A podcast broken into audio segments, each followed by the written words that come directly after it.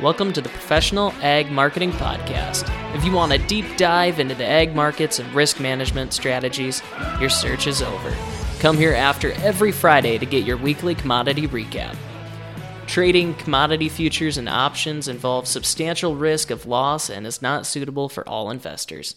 This is your host, Mike Miner. Let's get started. Today is July 28th, and I've got Pat with us here today. How's it going, Pat? I'm doing well. Good afternoon, Michael. Awesome. Well, we're going to talk a little bit about a broad market overview today. A few things happened this week to really stand out in these markets, Pat. And so let's start with the grain markets here. Kind of a rough close to, to end the week here. 530 on the December corn down 12 after we really started the market out uh, pretty hot and heavy here this this week. On Monday, Tuesday, we got that market up to about 572 both days there. So that market really pulled back and the November soybeans, 1435 was as high as we got this week, which was only about 13 cents from the contract highs put back in 22 uh, in April. So uh, that was uh, fairly close to what we had seen uh, way back when, but we pulled that all the way back uh, 15 cents today to 1382 and a few things have been going on in this grain market, Pat. Can you walk us just uh, kind of through what you've been seeing this week? Well, I mean, I was just looking at. I mean, Dees corn closed at five thirty six last Friday and five dollars and thirty cents this Friday, and to your so seems like a quiet week over week here until you consider that trade as high as five seventy two uh, at the beginning of the week, and so um, fair amount of volatility again. Or maybe the better observation is still.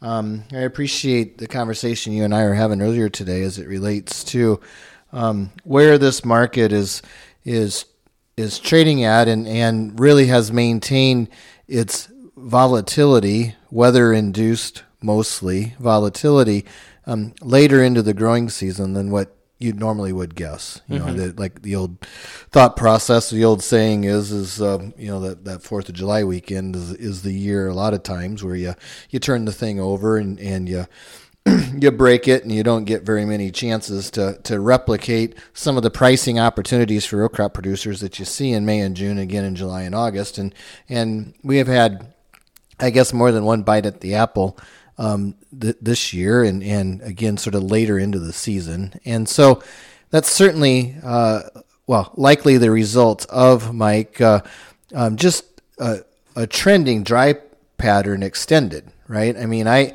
you know, I keep sort of kind of oscillating back and forth in my own mind between when I say things like, well, this area of the country is living on the edge and needs some moisture here to, uh, it's going to need a rain event to finish off this crop. And I, I, would guess that most every year we would say that, right? It needs mm-hmm. to rain in August.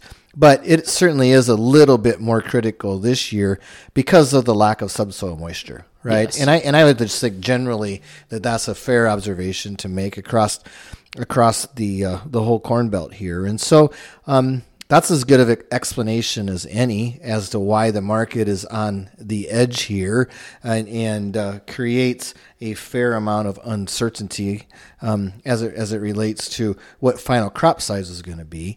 You know, we've tried to talk a lot on this podcast about the other things that are going on though in the corn market besides the most important thing, which is what's final yield going to be. But and so I would just as a reminder to all of our listeners that that um, what ultimately ends up happening here in terms of the final crop size will be uh, manipulated, largely dictated by the amount of moisture that we get over the next three or, or so weeks.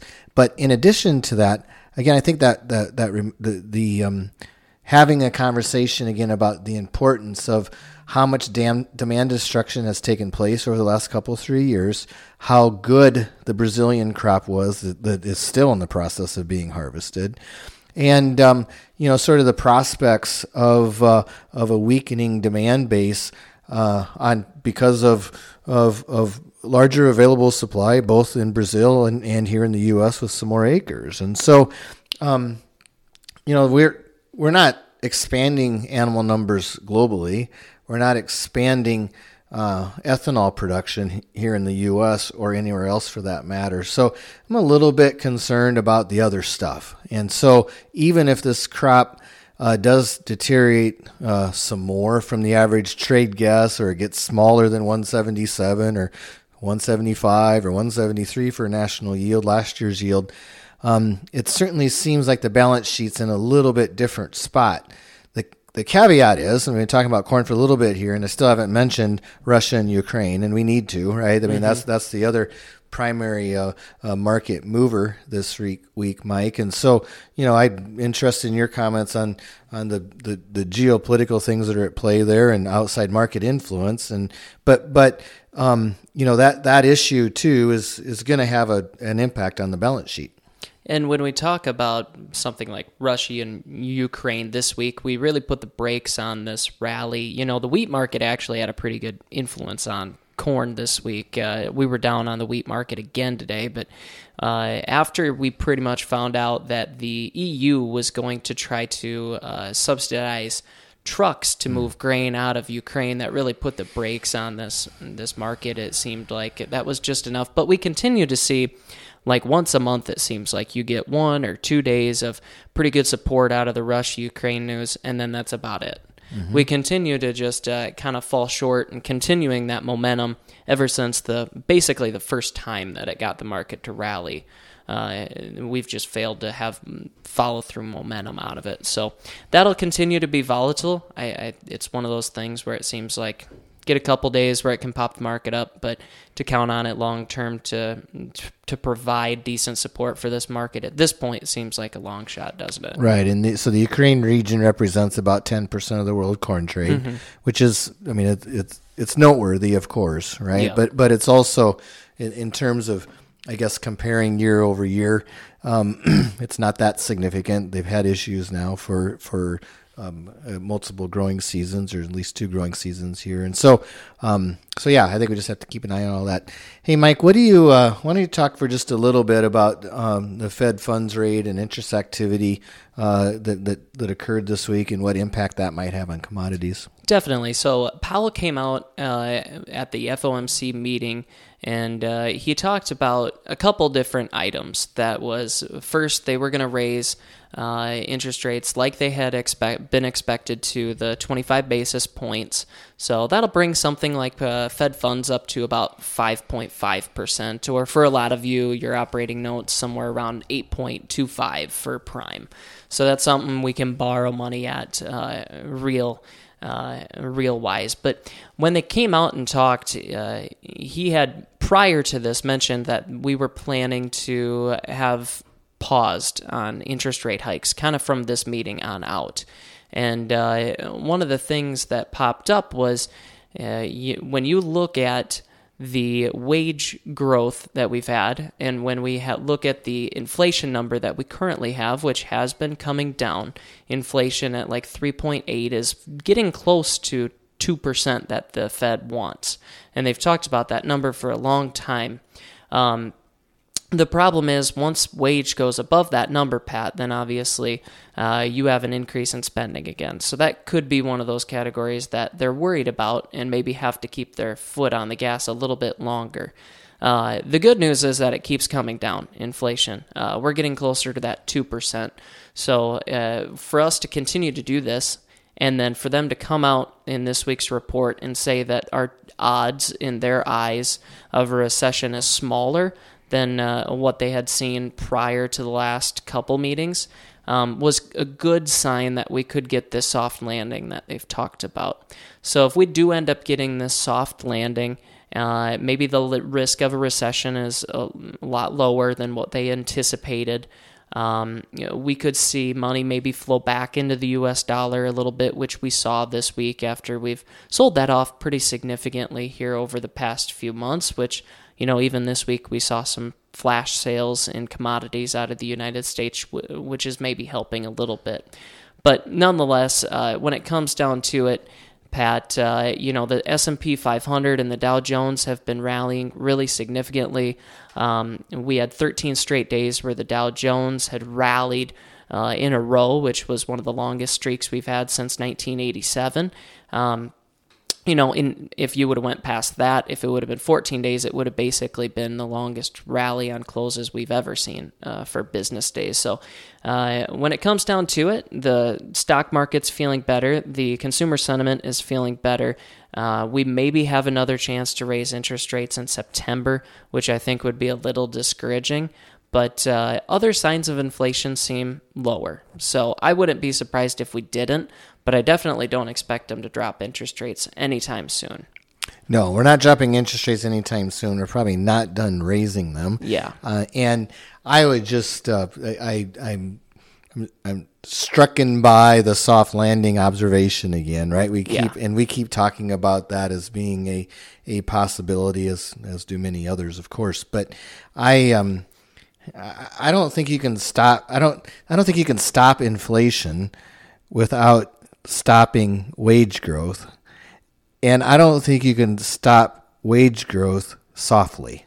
Yeah. Like someone isn't going to have a soft landing.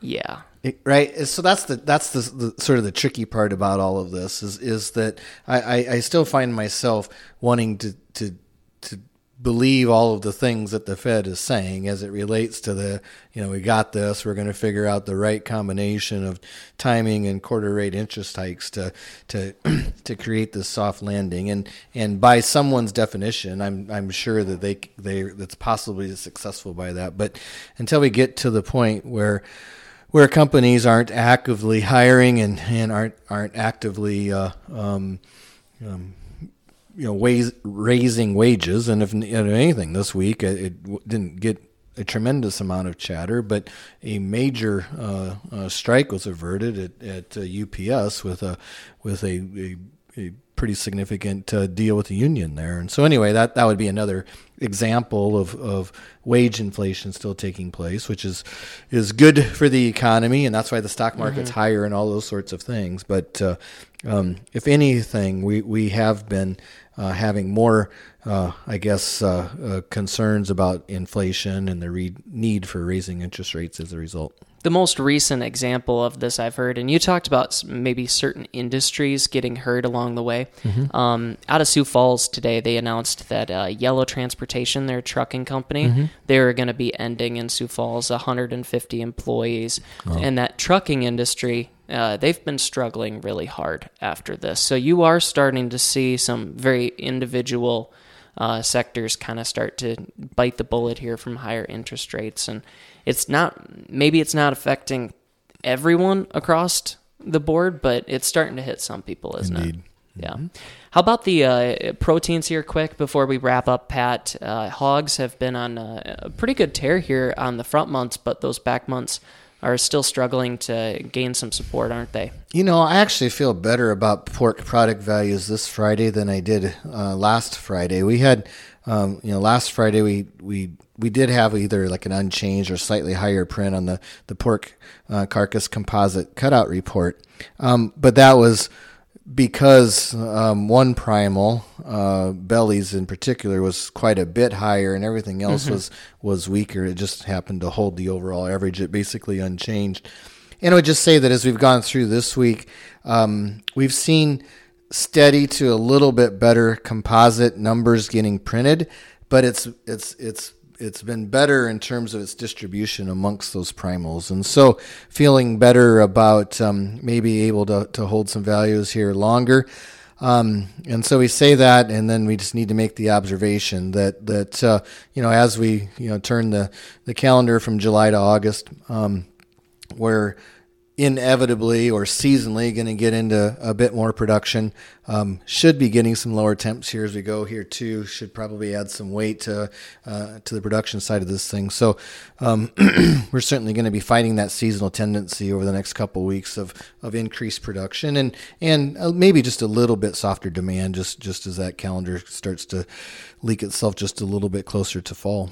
Um, what about beef? Why don't you talk a little bit about uh, what's yeah. going on in the beef sector, Mike? The beef sector, uh, we've seen a little bit of volatility here recently. We actually had live cattle prices pull back to some support levels and uh, it got a little bit of a correction, but we still haven't seen that massive correction in uh, live cattle values that we've kind of been waiting for for a long time. So uh, we're we're still in a supply situation that is quite friendly. Longer term, we had a cattle on feed report on Friday, and we had a cattle inventory report on Friday. Uh, not much sign of uh, heifer retention at this point, Pat. But uh, when it comes down to it, uh, you know the beef cutout values are dropping a little bit, so that's putting some pressure on packer margins a little bit but uh, they're still relatively high compared to normal. So they can live with it at this point uh, with where we're sitting. The cash cattle world, the producers kind of know they have the leverage right now and they've been using it. And uh, this week was another sign of that, I think, with the way trade developed through the week. And it doesn't look like this is going to stop uh, anytime soon, but there was a couple instances now that we've seen where it was like, oh, something can happen. And uh, the one this week was all of a sudden there was rumblings about, uh, you know, the the packing plant in Colorado and a fire that had been going through Colorado that could have damaged their facility. And it's like, oh, great. Now this stuff again. You know, we know exactly what happened to the cattle market the last time we heard the word fire. And uh, it, it just takes something like that to wreck a market. So, uh, this this cattle market with as much risk uh, as we've got on the board at this point, I think uh, cattle producers are understanding the uh, risk associated with capital at this point and maybe turning a little bit more towards uh, uh, protecting themselves at this point. But yeah. I think things are turning really good. Yeah, ex- exactly. A, very good point. And I there is some there is some real nice uh, opportunities and ways mm-hmm. out there to, to manage to manage risk and and sure uh, look forward to the opportunity of visiting with folks about what makes sense for their operation. All right, thank you, Pat. Thank you, and thank you to all our listeners.